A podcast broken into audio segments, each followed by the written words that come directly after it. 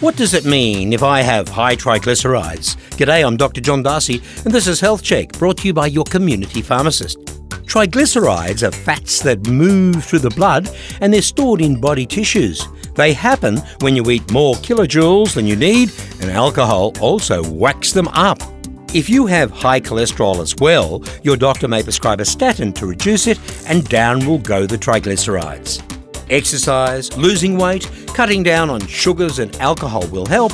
All good stuff if you're a diabetic, at risk of becoming a diabetic, or at risk of heart attack and stroke.